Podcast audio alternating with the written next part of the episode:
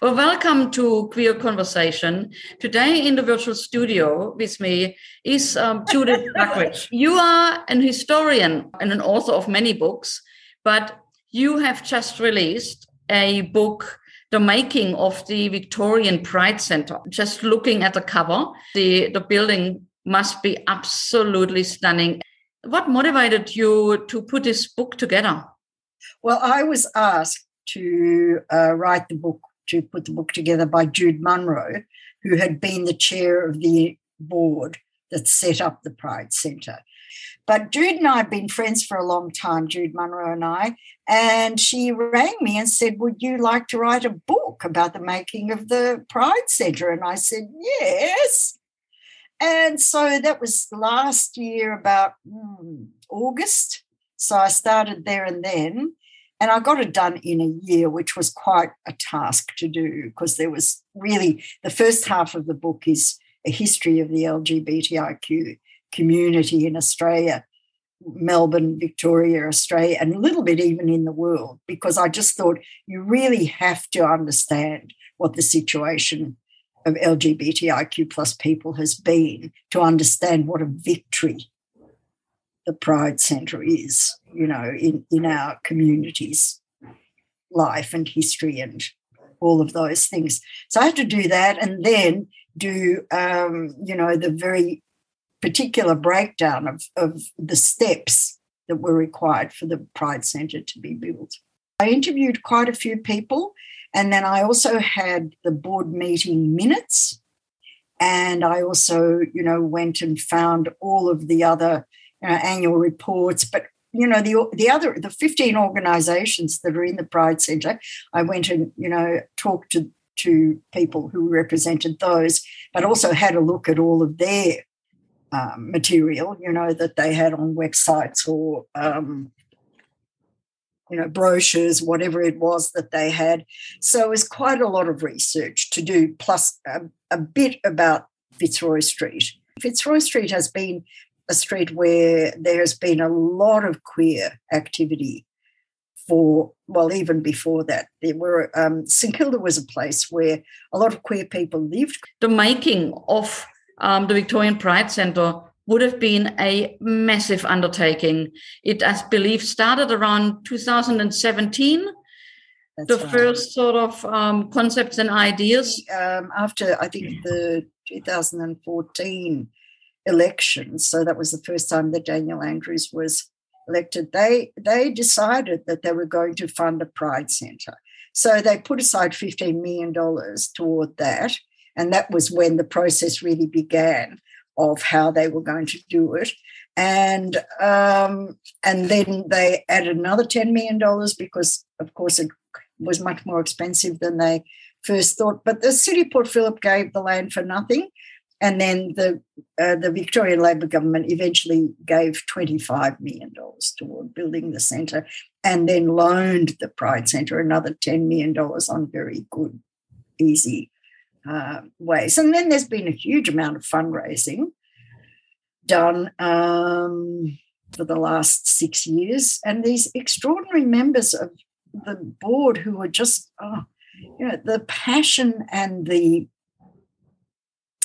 absolute sort of fierce determination to, to get the place built was something else. by Jude Munro, who had been the chair of the board that set up the Pride Centre.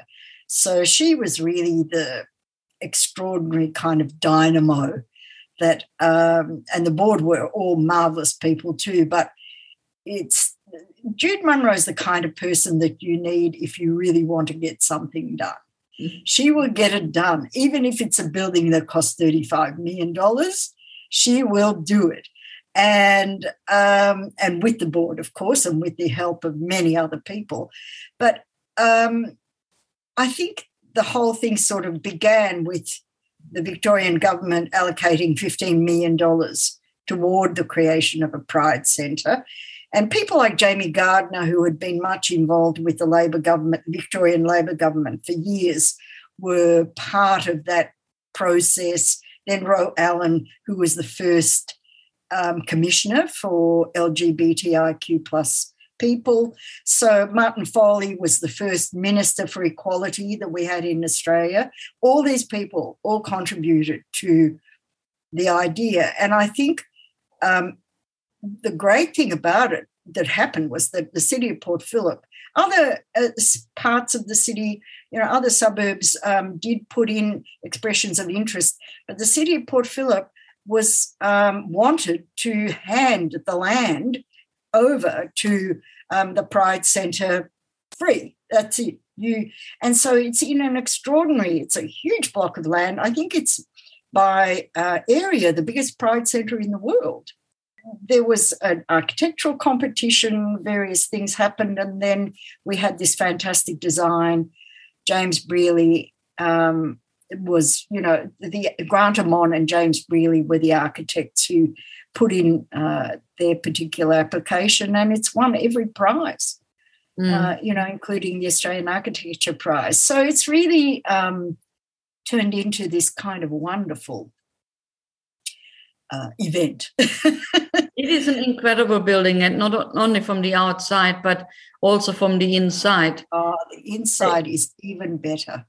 The inside is superb because what you feel when you walk in there is such a feeling of calm and safety and happiness. It's really very unusual. I've never had the experience of walking into a building and feeling like that before in my mm. life. And I really think that I don't know what the architects did, I don't know how they do this, but they just created such a lovely atmosphere. So you walk into the building. Also, there are concierge uh, who, a huge number of volunteers who volunteer to man, woman, gender, the, the concierge desk. And um, you go in and they straight away ask you what you're there for. And they're very helpful and charming and cheerful and and now there's a cafe, so it's even more busy. Um, so people are just coming in off the street because it's so pleasant to be there. Um, but yes, all of the organisations, and there's a theatre there. So that has been used a lot for all kinds of different, I mean, from the Queer Film Festival to private parties to you name it. And yeah, so, and of course, Joy FM is 24 hours a day. So there's people coming and going all the time from there. Um, so it's very busy. And also people are just having meetings there. There, you know, you can hire a table there or, you know, use one of the tables there. It's so, uh, they have a, a, sausage sizzle every month uh, where all the craft people come and sell all their crafts and and the roof is just beautiful. I mean, you get a view from that roof like you get from nowhere else in Melbourne. You can see all of the bay and all of the city. I mean, it's just extraordinary. So you're up there, you know, when we had the first birthday party, um, I was up there and you could, it's just divine watching the sun go down from that mm. place. And there's a bar there. So there's a bar downstairs in the theatre, there's a bar upstairs there. So it's really accommodates all kinds of different activities and um, very inviting and easy to. There's mm-hmm. incredible amounts of public transport that you can catch to get there very easily. So, yeah. Well, thank you so much for joining us today in Queer Conversation and um, share the book with us. It's really will be an interesting read, and there's lots of photos in there as well. Go into the Pride Centre website, and that will tell you how to buy a book. And it comes as a hardcover and a soft cover. There is a soft and a hard. Well, thank you so much. I will check out the book for sure. Thanks for joining us.